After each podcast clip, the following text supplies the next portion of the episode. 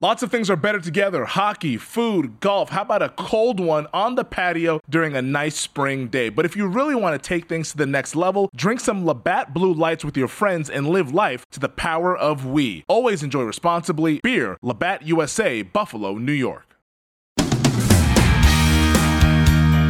What a fantastic weekend of football in the books once again. We're going to talk about all of it, including Jared Goff with a big game for the Rams. They beat the Eagles. The Eagles are in trouble. The Lions, once again, look terrible as they lose. The Packers look awfully good. And also some thoughts on a dominant defense and a running game, bolstering the Ravens' road victory over the Texans. All that more coming up. But first, up Schitt's Creek and without a paddle. No, I'm not talking about the Canadian show that was a juggernaut last night at the Emmys, winning Best Comedy Show, Best Actor, Best Supporting Actress, Best Actress, Best Supporting Actor, Writing, Directing. No, I'm talking about the Atlanta Falcons. They were like Ebenezer Scrooge, Mike, visited by the ghosts of Christmas past. When you think the last time they blew a lead, that's right, the Super Bowl, 28 to 3. And what happened against the Dallas Cowboys? Nothing short of shocking. A wild onside kick, a last second field goal from the Dallas Cowboys as the Falcons were up 15 in the fourth quarter before Dak Prescott becomes the first quarterback NFL history passed for more than 400 yards, and rushed for three touchdowns in the same game. Generally, Mike, you know me, I'm a positive guy. I want to focus on the win first, but I'm going to focus on the loss first. How devastating is this for the Atlanta Falcons? Well, I mean, look, it, it, we've seen this movie before, right? And, you know, Todd Gurley had 28 carries for 68 yards, 2.9. You know, he couldn't really close the game out. But here's what's fascinating about this game, right? So, they have four possessions in the second half. That's all they have basically four possessions in the second half. In those four possessions, they scored 10 points. So they had uh, they had a punt once, they had two punts, and they scored 10 points. Now, let me read to you what they did before those this, in the first half. They went punt, punt, touchdown, touchdown, field goal, field goal, touchdown, field goal. How do you lose a game when you put when you basically go six play six times with the ball? And score all six times, whether it's field goals or touchdowns, and you still lose. Like at some point, you've got to sit there and say, like, how is this happening? Like, why is this happening? And yet you could just tell, look, it took a it took a miracle to come back in the game, let's face it. But, you know, eh, eh, but all games always come back to what happened. Well, we didn't play good in the red zone. I mean, you know, Atlanta's 2 for 4 in the red zone, the Cowboys are 5 for 6. You know, it's it's really not a complicated game when you get down to that level. But uh, I mean, this one for Atlanta, Atlanta can't cover anybody. Atlanta can't play defense. I mean, let's just be real honest. The Cowboys. What people don't realize about this now, I, I bet you you could you you would need a money line or, or call a friend to, to to tell you who the starting who the starting offensive line was for the Cowboys. I mean, you, really, you you had a hard time figuring this out. I mean, you know, Knight, Steele I mean, those are the two starting. Those are the two starting players. Think about it. I mean, Steele's a college free agent a right tackle, and and and you gave up all those points to that team. Ha, really hard. Yeah, come a long way from a man, Doug Free, and like you said, the offensive line that you could recite all the members of that team. Before we hear from Mike McCarthy, as a guy who spent his entire life in football, Mike, I want to know: Have you ever seen that before? What Zuerlein did, not using a T for a slow rolling onside attempt, a rare tactic. I've never seen that before. Right? No, I never have either. Look, I've been at you know, I I've been at teams where the Saturday, especially with Coach Belichick, the Saturday before uh, the game, you know, there's always a highlight reel of the onside kicks because you you the team needs to know what the on how the guys onside kick, right? And and it's really important that everybody sees that video so you could say, okay, hey, if we this becomes an onside kick game, you know, here's what they like to do on the onside kick. Okay, I've never seen that one before. I've never seen that one. So you know, I mean, I, I don't think Dan Quinn's seen it. I I mean, they never did it at the Rams you know, and and the way the ball took that turn, like I often I was wondering, like, what happens if a if a I know a ball wasn't in the air, you could fair catch a kick, right? But you can't fair catch it because it was on the ground. So once it hits the ground, you can't. But I was just like, could you imagine if that if you f- could fair catch that thing as it's rolling? Just a bananas play. CJ Goodwin was the one who pounced on it. Let's hear f- from the head coach Mike McCarthy, Dallas, and their ability to come back. I'll just say this at, at halftime. We, you know, we talked about having this opportunity as a, as a new team, and we needed this opportunity. And I just can't say enough about the fight of the football team. You know, defense got us to stop when we needed it.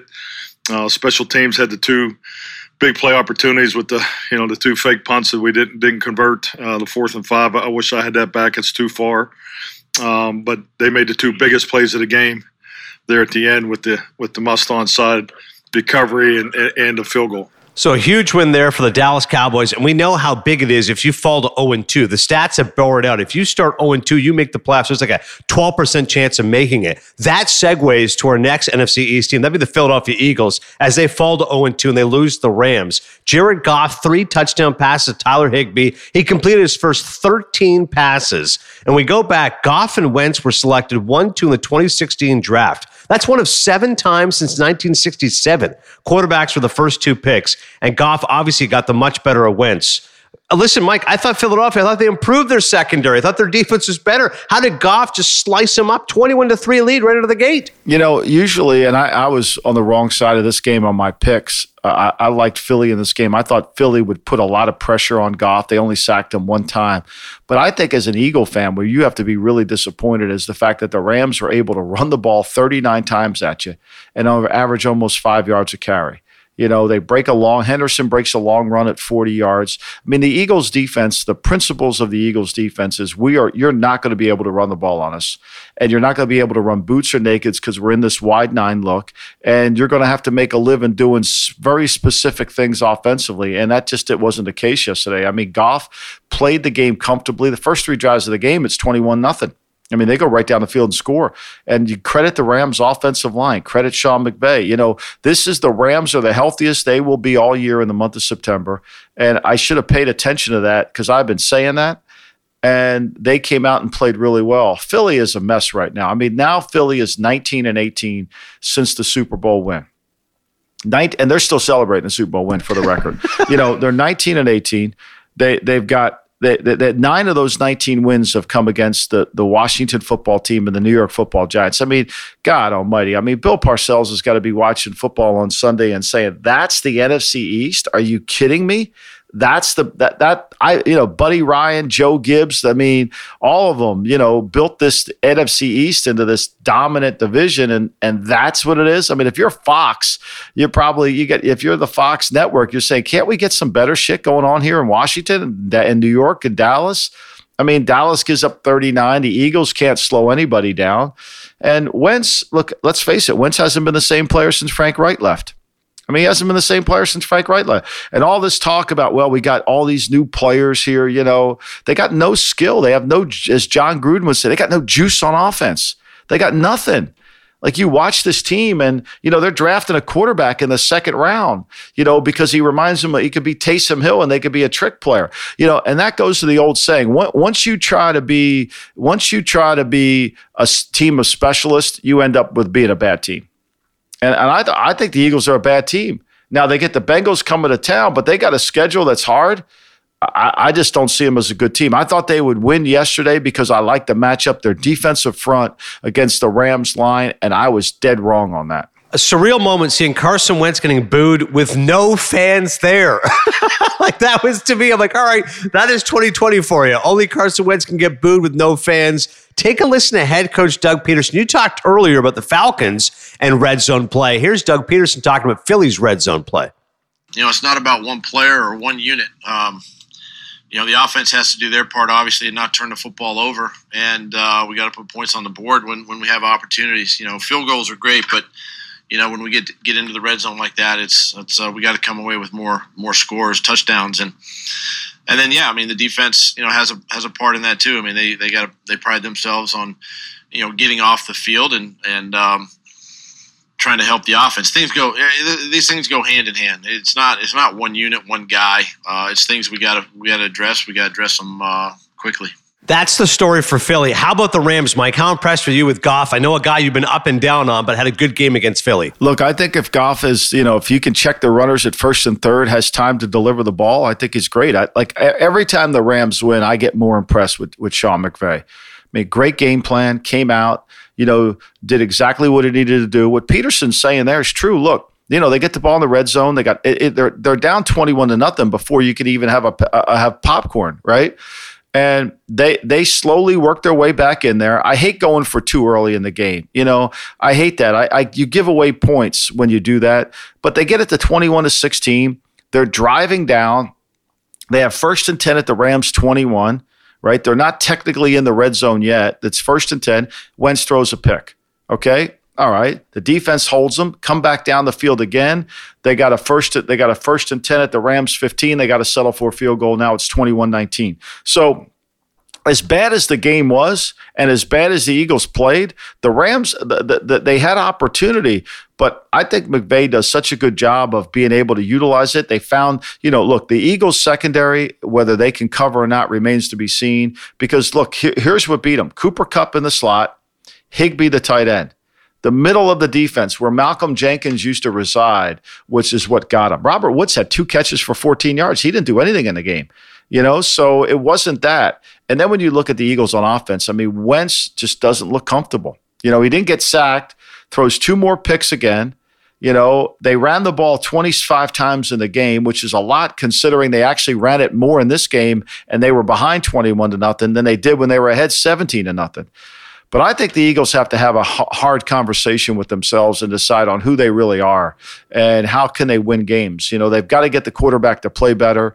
That goes without saying. You know, he's not comfortable. Whatever they're doing offensively, they've changed coordinators. They were supposed to be more like the Rams. I think they're they're the same team that they were last year offensively. You know, they made a big deal out of hiring. They wanted to become more like the Rams. I don't see it. They can't get the ball down the field. The longest play for the Eagles yesterday was 25 yards. Like you're not going to beat anybody with 25 yard plays.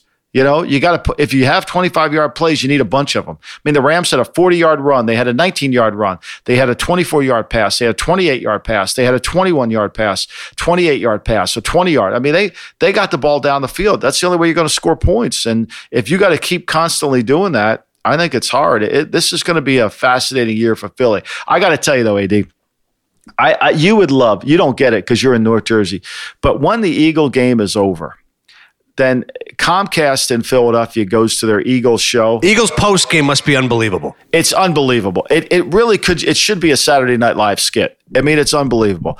You got you got Barrett Brooks.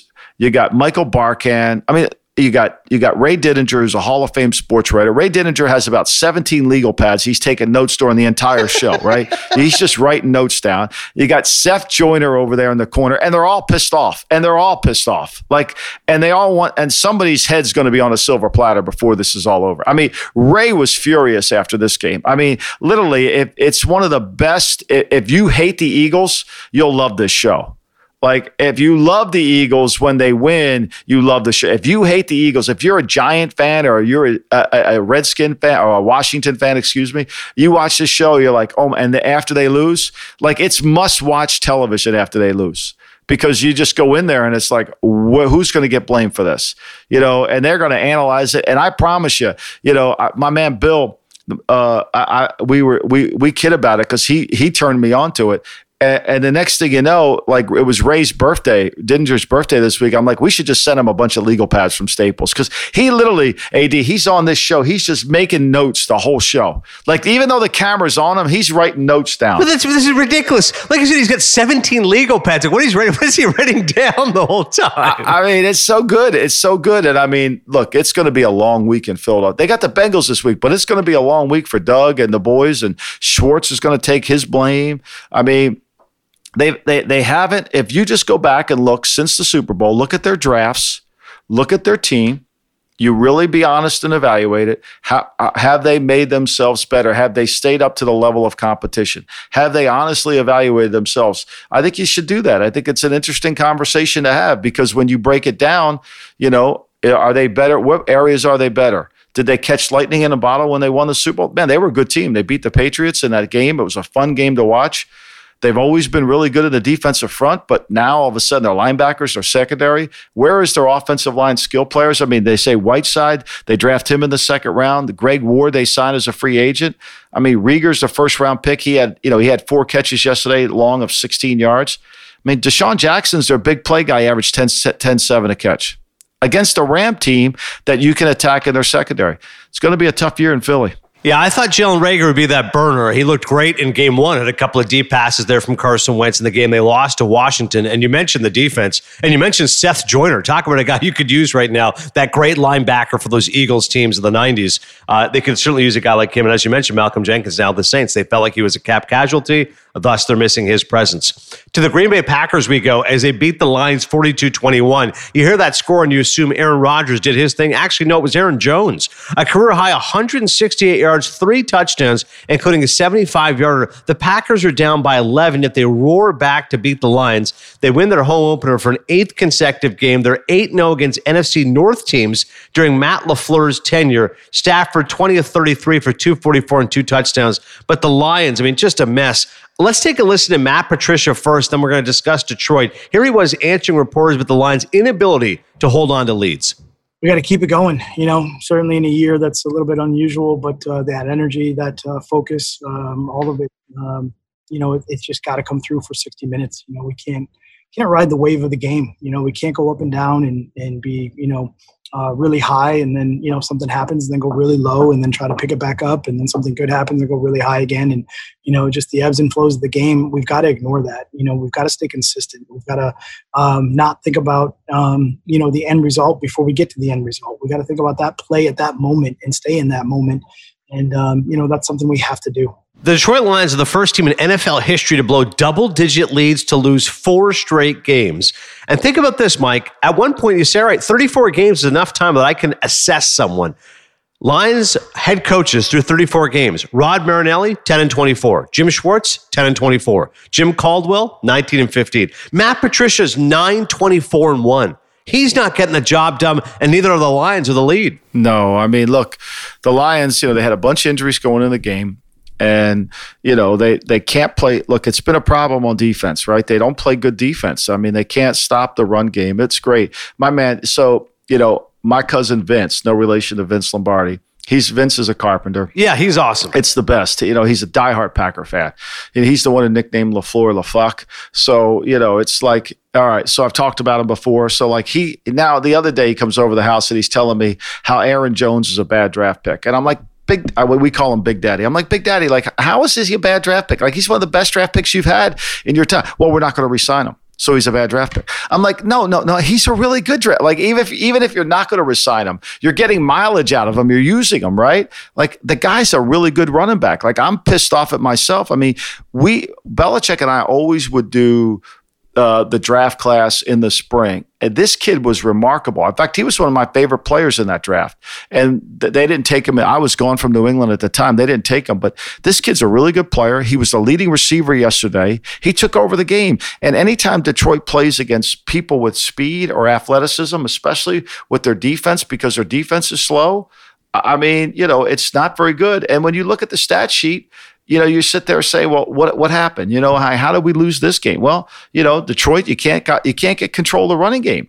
I mean, you can't get you, you allow them to have 35 carries for 259 yards. Now, granted, you know, one guy had a 75 yard run, which put him over the top, but he ended up with 168 for the day, so he was headed and only on on 18 carries. I mean, the Williams kid had eight carries for 63 yards. Look, I've said this since Matt got there you know, Matt took over for a really well liked coach, Jim Caldwell. He's 19 and 15. He has the best record of any of the four last previous coaches. He took over for him. You know, he and you could, and he took over, and his evaluation was I needed to change everything. Well, the problem is that team wasn't ready to change everything. And you got to understand your situation. You can't, this is what happens, I think, when people take jobs, right? You take a job, and all we hear is, what's your plan for the first 100 days, right? What's your plan for the next? What are we going to do? Tell me what we're going to do moving forward. When when you get a job, you should spend really the first month, 60, 90 days looking backwards. What why am I here? How did I get this job? Why did Jim Caldwell had to give up this job? Where was the fault line? And the fault line was Caldwell couldn't win those close games to get him to 10 or 11 and 12 wins. He went to the playoff one year. You know, Caldwell got fired. He was 6 and 2 the year he got fired down the stretch. And Bob Quinn fired him because Bob Quinn thought Matt Patricia's a better coach than him. Well, you know, Matt Bob Quinn has let Matt Patricia down. I mean, the talent level in Detroit's not very good. It's just really not. You know, and they got a really good quarterback. They're going to waste a really good quarterback. Their offensive line's kind of been beat up. Marvin Jones played yesterday, but Golladay didn't play. So, you know, it's like, okay, where are we going with this? It's really, uh, defensively, they're slow. I mean, they didn't have Trufant yesterday. Justin Coleman's on IR. This is what you need to know. Their first round draft pick, Jeff Okudah, he led the team in tackles. He had seven tackles yesterday. Like when your corner's leading the team in tackles, what does that tell you about your team? And all they keep doing is signing Patriot players that the Patriots really didn't want back. They didn't want Jamie Collins back. They didn't want Danny Shelton back. Like seriously. And and you don't think the players in the locker room don't get pissed off that this has become the Great Lakes version of the, of the, of the New England Patriots?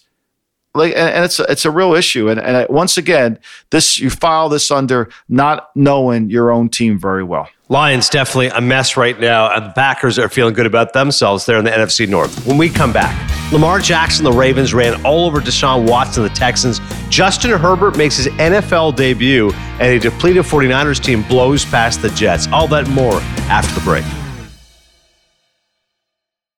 The NBA playoffs are heating up, and so is the action at DraftKings Sportsbook, an official sports betting partner of the NBA. With same game parlays, live betting, odds boosts, and so much more, don't miss out as the NBA postseason winds down. I mean, these second round playoffs have been unreal, and we have the conference finals now on the horizon. Make sure you get all those futures bets in before the value disappears. And if you're new to DraftKings, you got to check this out. New customers bet 5 bucks to get 150 in bonus bets in instantly. Download the DraftKings Sportsbook app now and use code SHUFFLE. That's code SHUFFLE for new customers to get 150 in bonus bets when you bet just 5 bucks only on DraftKings. The crown is yours. Gambling problem? Call 1 800 Gambler or in West Virginia, visit www.1800Gambler.net. In New York, call 877 8 HOPE NY or text HOPE NY 467 369. In Connecticut, help is available. For problem gambling, call 888 789 7777 or visit ccpg.org. Please play responsibly on behalf of Boot Hill Casino and Resort in Kansas. 21 plus age varies by jurisdiction, void in Ontario. Bonus bets expire 168 hours after issuance. See dkng.com slash bball for eligibility and deposit restrictions, terms, and responsible gaming resources.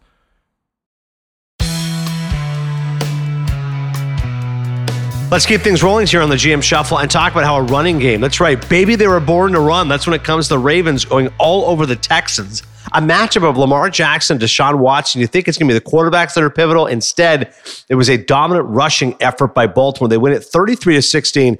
And how about Baltimore's defense, Mike? They force a pair of turnovers while sacking Deshaun Watson four times and the running game averaged 6.2 yards a carry. I mean, the Texans' run defense just got gashed time and time again, whether it was Jackson, Ingram, or J.K. Dobbins. Even Gus Edwards led the way, 73 yards on 10 carries. That's a four headed monster against Billy O'Brien's team. Yeah, I mean, the Billy O'Brien's defense isn't very good. We've we've been saying that on the pod. I mean, I don't think they're very good. You know, they don't they don't have enough physicality in their front to be able to stop anybody.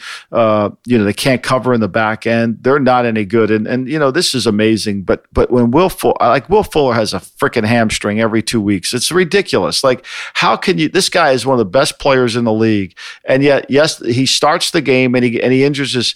And once he's not on the field for the Houston Texans, their offense gets shut down. Their offense is, is becomes non-existent. Right? You know, it's just it's unbelievable. He starts the game off. You know, they've got all these really good skill players and yet when he goes out of the game and they lose his they lose his presence Deshaun Jackson, Deshaun Watson can't do anything. You know, the offense goes down. Their offensive line shows liability.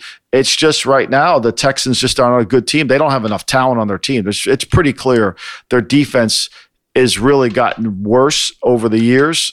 And it's, you know, Rome, it was bad last year and it's bad. It's going to be bad again this year. They're just not good enough in the secondary and they're really not good enough up front. So, you know, and then, you know, Baltimore's just Baltimore. I mean, they do what they do. Their defense is versatile. You, you know, how Don Martindale's not a head coach in the NFL, I don't know. I mean, all they do is play great defense. They play play it week to different each week. He plays, I mean, they got LJ Fort on the team. LJ Fort's been cut by seven teams in the league, and he starts for them and plays good.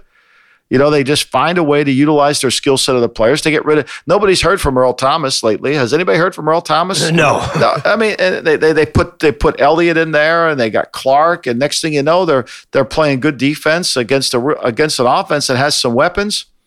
You know, it's just it, it it's the, the the Texans are you know all these draft choices that they've lost. They're they're they're a full draft class away of talent to really compete at the highest level. It's going to be hard for them to manufacture it. They, they've got to be able to weather the storm this year and just try to get back to being uh, uh, uh, getting some really solid draft picks within there, especially on defense, because it's not there. Head coach Bill O'Brien, has message to the team after starting the year 0 2. Yeah, we have to get better quickly. Uh, we have to in all areas. You know, we have to coach better. We have to play better. Um, you know, it's a long season. Is you know we, we have to get better very quickly here, though. You know, we go to Pittsburgh, so we have to really work hard this week to improve, and, and we need to play a lot better than we've been playing against Pittsburgh. That's there's really, you know, we don't have any choice, right? We don't have any choice. We've got to get back to work here and and uh, really, really, really work hard to improve. Yeah, tough game against the Steelers coming up. Good luck with that for the Texans and company.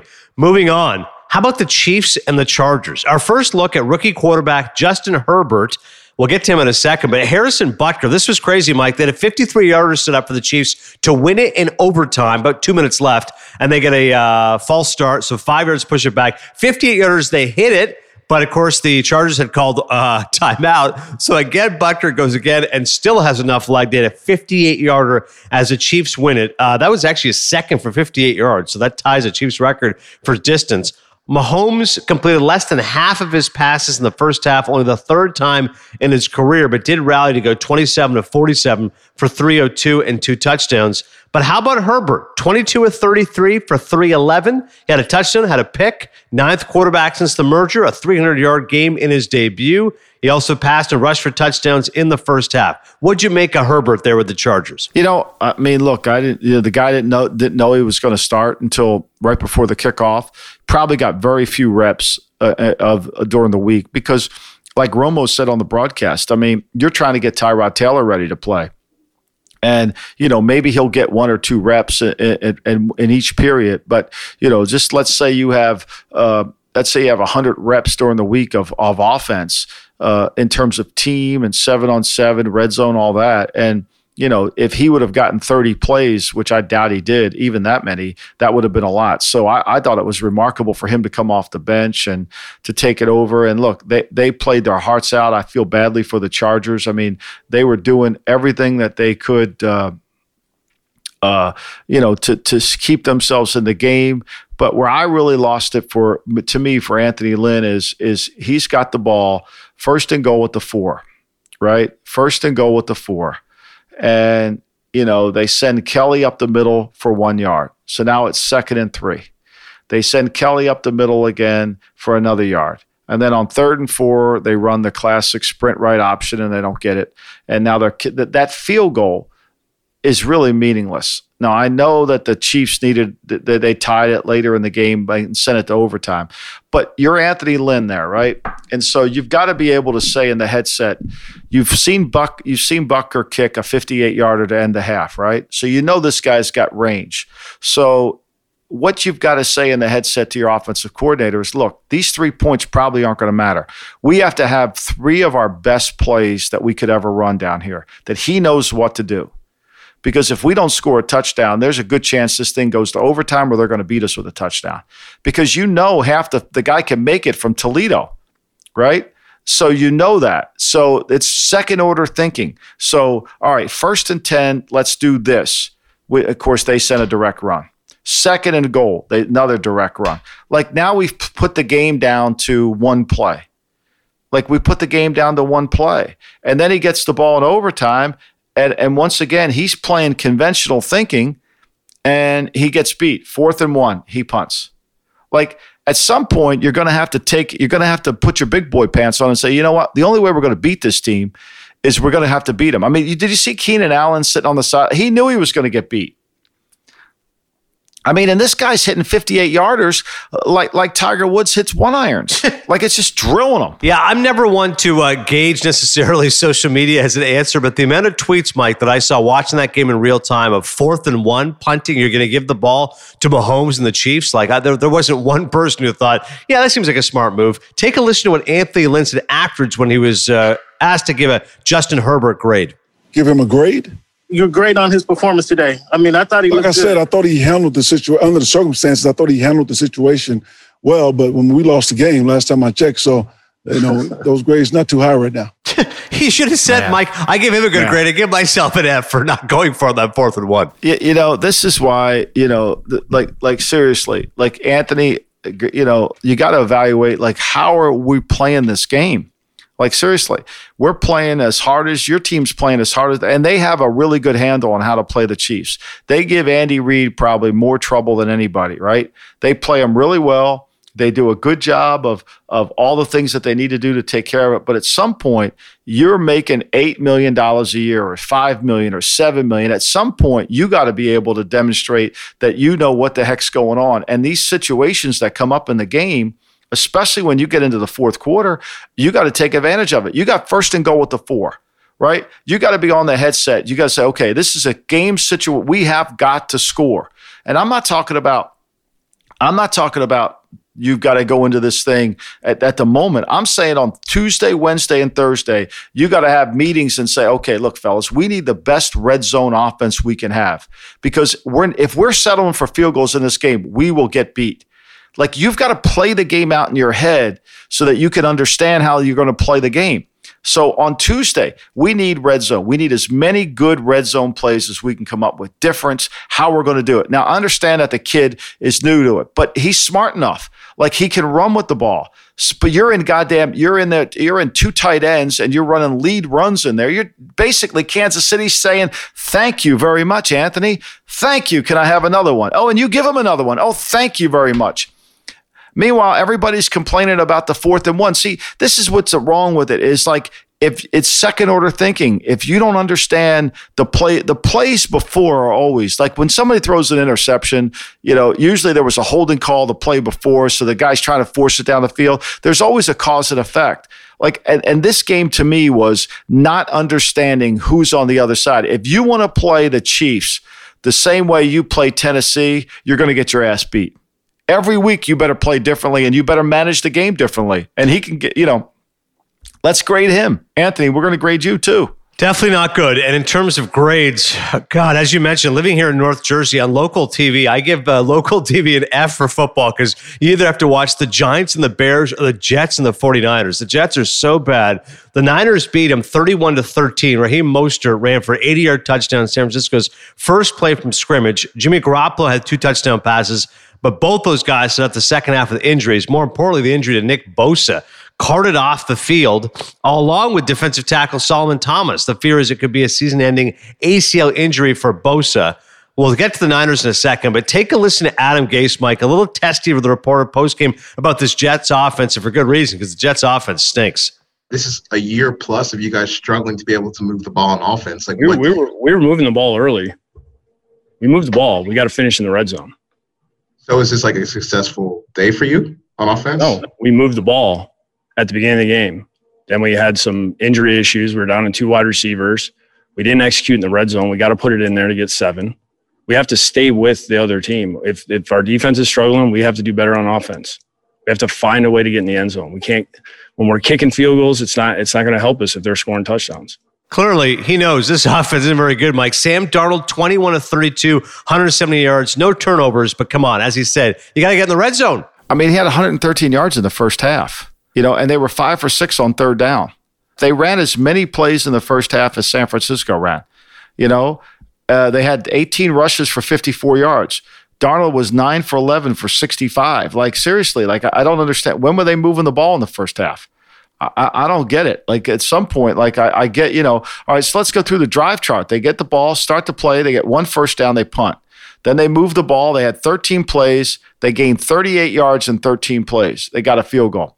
Then they came back out. They had another 11 play drive and they lost it on downs. They tried to run an inside zone right into the strength of the 49ers defense and got their asses stuffed. Once again, like seriously, like fourth and one, you think you're just going to run it against them?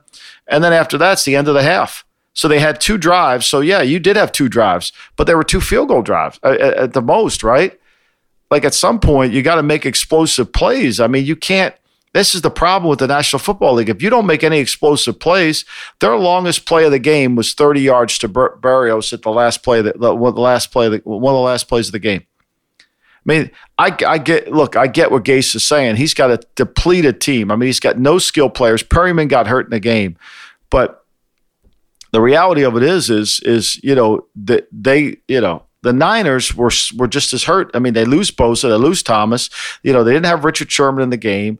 You know, you got to be able to move the football a little bit better, get the ball in the end zone, or make some explosive plays. Look, I think the Jets are one of the worst teams in football. They you can fire Gase, but this team isn't very good at all. So whoever you bring in, it's going to be a, just as much of a problem. And how good Sam Darnold is, that remains to be seen because Darnold he didn't turn the ball over, but he had 179 yards passing in 32 attempts. You ain't beating anybody doing that. As you mentioned, Thursday's GM Shuffle, he's been good, but he's got to get to great, and it's still a long ways away from being a top 10 quarterback. You mentioned those injuries for the 49ers. That's going to be a challenge now. Not sure about Jimmy G's status, but the Seahawks look great. I mean, they, they outlast the Patriots. What a game that was on Sunday night. And in terms of injuries, Saquon Barkley could be down with a torn ACL. Cam Akers had a rib injury sustained in the Rams Eagles game. Drew Lock, right shoulder injury, Broncos Steelers game. He could be out for two to six weeks. So there was injuries all over the place. Yeah. I mean, and then you watch Cam last night and and and just think if Denver would have signed Cam.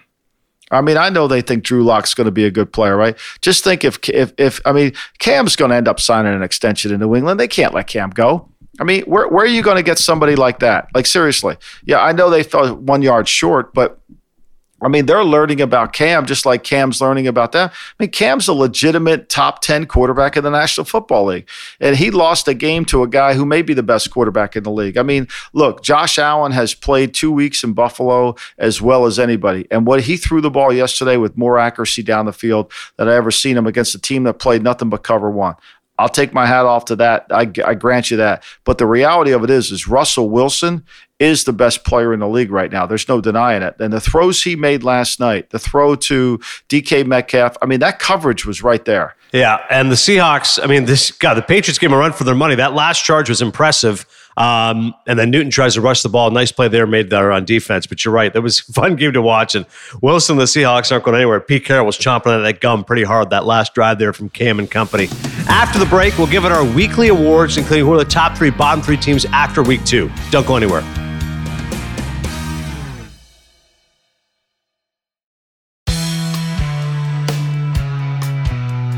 All right, time now for the weekly awards. In case you're unfamiliar, we'll explain them to you. But this one seems straightforward, doesn't it? On the Lamb. That would be the Philadelphia Eagles starting 0 2, as Mike mentioned earlier, 19 and 18 since they won a Super Bowl. They got the Bengals coming to town, but talk about a must win. You got to beat the Bungles. Yeah, I mean, look, they, the, I, the, Eagles' backs are to the wall. I mean, and you go back and look at you know where they are and what they're doing and how and and and where their talent base is and what kind of offseason they had. I mean, remember now, this Philadelphia team going into next year and they can get rid of a bunch of players going into next year they're like 85 50 million above the cap if the cap stays exactly the same.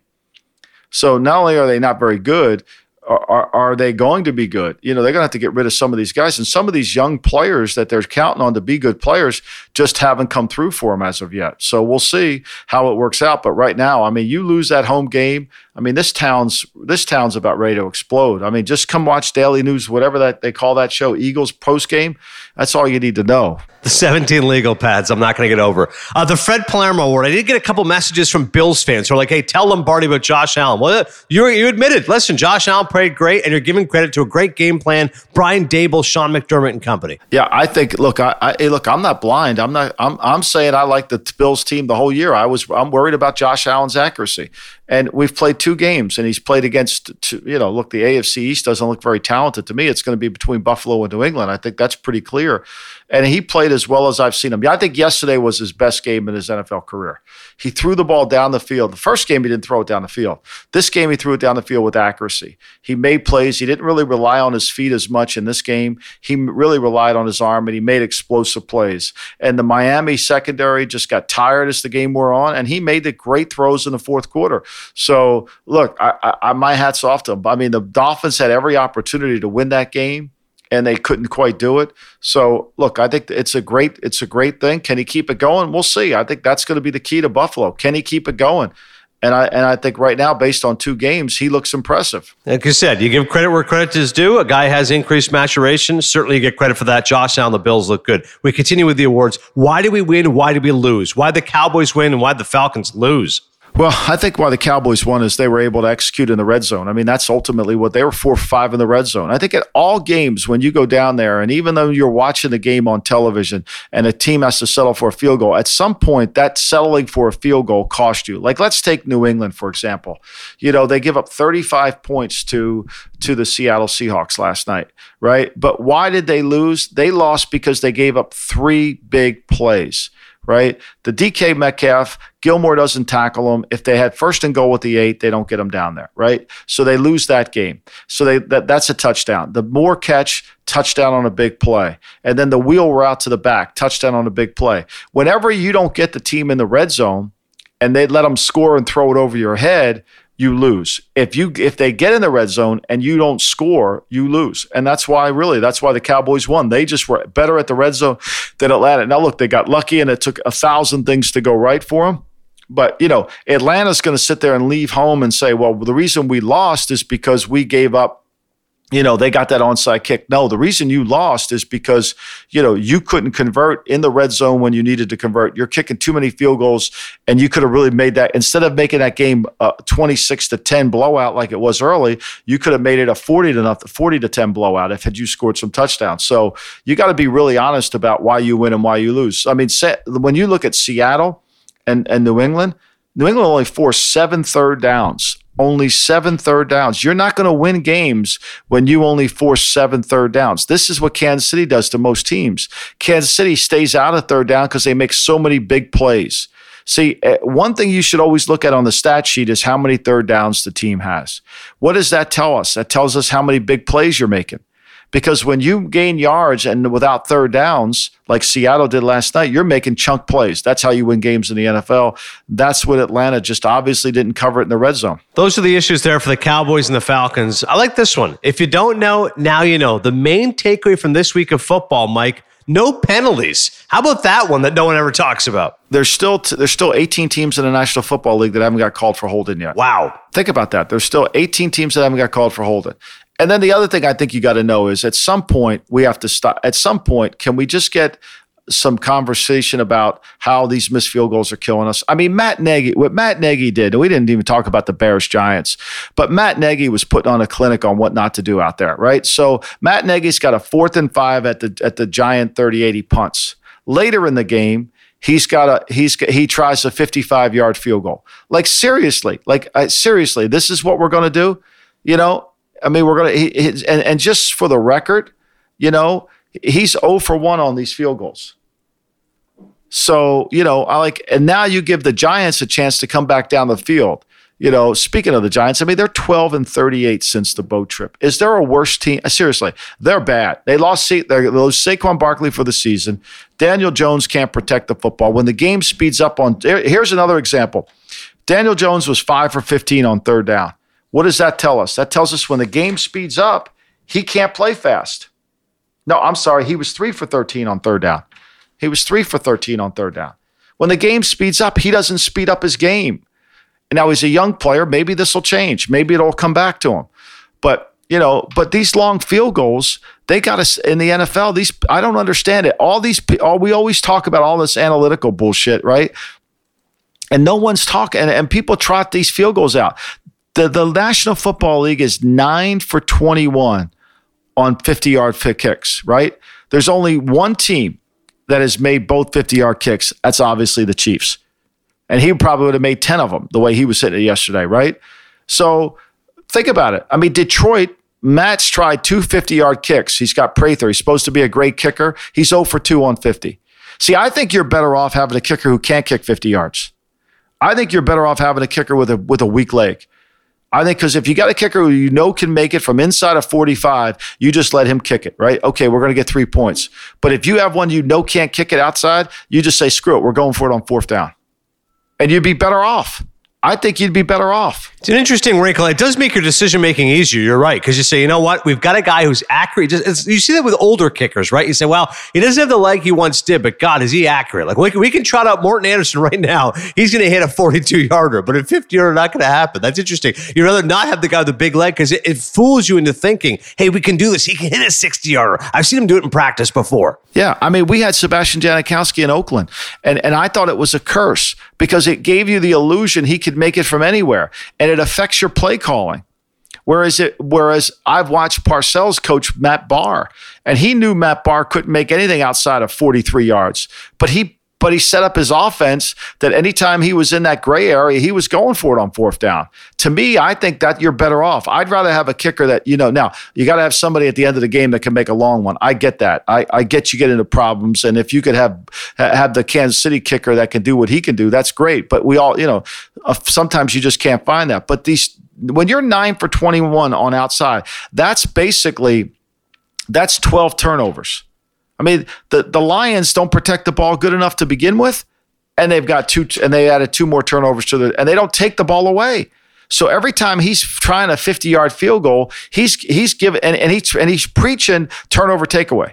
He's preaching it, but yet he's trying 50 yard field goals. That moves us to top three, bottom three. Bottom three, listen, the Bengals are awful. I mean, listen, Joe Burrow, you get it's a young team, but they're not a good team. Giants and Jets, so the state of New York football right now, I mean, that's given Tuna, big Bill Parcells angina, the ghost of Joe Namath just rolling in his grave, looking how bad these teams are. My top three, Seattle, you mentioned Russell Wilson, tremendous win, a nice win against the Patriots. The Chiefs rely on Butker's 58 yard to win, they're 2 0. And the Packers, I like a lot, Aaron Rodgers and Aaron Jones at 2 0. That's my top three, bottom three. How about you? You know, I, I, think the Lions are bottom three. I think the two New York teams, you're right, the bottom three. The Bengals, look, the Bengals, at least the Bengals have, they're rebuilding with some hope. I don't know where Detroit's going. The Giants, you know, like I said, uh, I mean, the Giants are bad on defense. You know, they, they when you make MVP Mitch look like, and he, MVP Mitch trying to give you the game in the second half, he throws two interceptions. He's trying to give you the game and you got the ball driving down there. There they are. They're driving down.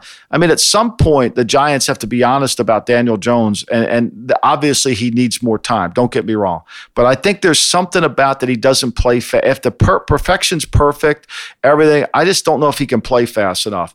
I think Seattle's dangerous. I think what we're seeing out of Seattle, I think San Francisco is going to struggle with all these injuries. There's no denying it. What we're going to find out now about San Francisco is their inability, if they can't rush the passer their inability to handle uh, the, in the secondary. We're gonna their their secondary is now going to get exposed because without Bosa, you know, not that Solomon Thomas was a great player, but now you got you don't have Bosa, you don't have Buckner, you don't have any of these inside, you don't have the defensive line. That secondary is about to get exposed. Their defensive rankings, if you own them in fantasy, they're going to about to go down in a hurry. You know, Green Bay looks really complete. They're the best. The North stinks, right? Minnesota's horrible. I mean, Minnesota's bad right? Minnesota was just horrendous yesterday. Uh, they can't get off the field. Uh, they, they got off the field on third down and they still couldn't stop the Colts. And we know Detroit's bad. We know Chicago's 2 0. They're a myth 2 0 team. I mean, they got two wins, but I mean, seriously, they beat Detroit and they beat the Giants. So, you know, that division's bad. I mean, the NFC isn't very good, right? I mean, think about it. The, the, the East is bad, the North is bad, the South you know, okay, Atlanta stubs their toe. Carolina's trying to rebuild their program. We know New Orleans is good, you know, so it, you know we we know they've got some things going for them. And Tampa, we'll see if they can continue on. I mean, we didn't even talk about Brady in this pod. I thought he looked better, but I didn't think he looked great. Gronk looks Gronk doesn't look anywhere like Gronk of old. I mean, Gronk looks like he's missed football for a year. Oh, he has. And then the West, I think Seattle is going to be. I think Seattle looks like they could be the best team in the in, in the NFC. Yeah, and you give the Rams credit; they're two and zero. Like I said, San Francisco, those injuries. I mean, that's a tough division. Obviously, the Cardinals are they're no uh, doormats themselves. They may end up being the fourth team in that division, but you're right. Yeah. For now, it looks like Seattle's that team. One quick thing on the mayor of Munchkinland. I mean, he has really been sensational. Like, give them credit. Like, you know, and, and, I'll tell you what, you can make fun of the Cliff Kingsbury hiring from taking the guy who was the offense coordinator at USC. But had they not hired Cliff, had they not hired Cliff, Cliff what Cliff was able to talk them into taking Kyler Murray. They would have gone down the Josh Rosen tree. They would have gone down there and it really would have put their organization in a disaster. The Kingsbury hiring saved them it saved them because it got him Murray, and and and he's right on Murray because even though Murray's little, you can't get you can't get him on the ground. He's tough to deal with. Yeah, we used to always say at ESPN with college, so we'd watch Cliff Kingsbury, and it looks like Ryan Gosling. He's so handsome, got the will life. I'm like, listen, defensively, Texas Tech was always a disaster, but offensive minded guy, absolutely smart. His offenses are always fun to watch in the Big 12. And now as a head coach, you say, okay, listen, you give him a good D coordinator, he'll figure things out. But the most important thing is the quarterback. And you're right. The fact he got Kyler Murray with his offense and his system, at the very least, they're competitive and they're a fun team to watch, which they wouldn't have been, I think, without him. Uh, Monday Night Football preview: Saints and Raiders. Both teams want to know who you got tonight. I think I'm. Gonna, I think the Saints win. I'm to take the Raiders in the points. I, I, think that. By the way, I was two and one on my picks this week. One with uh, one with the 49ers and one with the uh, one with the uh, Colts and lost with the Eagles. I was also considering the Denver one, and I would have won with that had I take it, but I didn't officially take that. So I'm four and two on the season. Please come back on on on Thursday to listen to the picks. Don't pay for picks. Don't pay for picks. Vegas Dave is stealing your money. Do not pay for picks. Just listen to the pod, listen to it. We're going to give you winners every week. So don't pay for picks. I like the Raiders tonight. I think they'll keep it close. All right, like you said, two and one, so you're making people money. And a closing thought here with the Emmy Awards, which were last night, done virtually virtual. There's a couple people there, but Jimmy Kimmel did a good job hosting it. Schitt's Creek was a juggernaut, huge win for Canada as they basically swept all the comedy categories. Not basically, they did do so in their final season. But I want to mention to you Succession, Mike, huge win. In their second season, they win Best Drama. Jeremy Strong playing Kendall Roy wins Best Actor. Uh, they also won for Best Writing and Best Directing. Big night for Succession. So people who are not watching it, you and I have raved about it. Now you've got reason to watch it. The Emmys were all over it. Yeah, they're, they're, it's a great show. It's a little slow. It reminded me, like, I almost gave up on Boardwalk Empire because it was slow. And the characters are not really likable. They really are not likable. So once you can get past the not liking the characters, you know, The Sopranos, I know I'm not allowed to talk about it because it's an old show, but The Sopranos, you know, the characters are likable even though they're assholes. This show's, ca- they're assholes and they're not likable. So,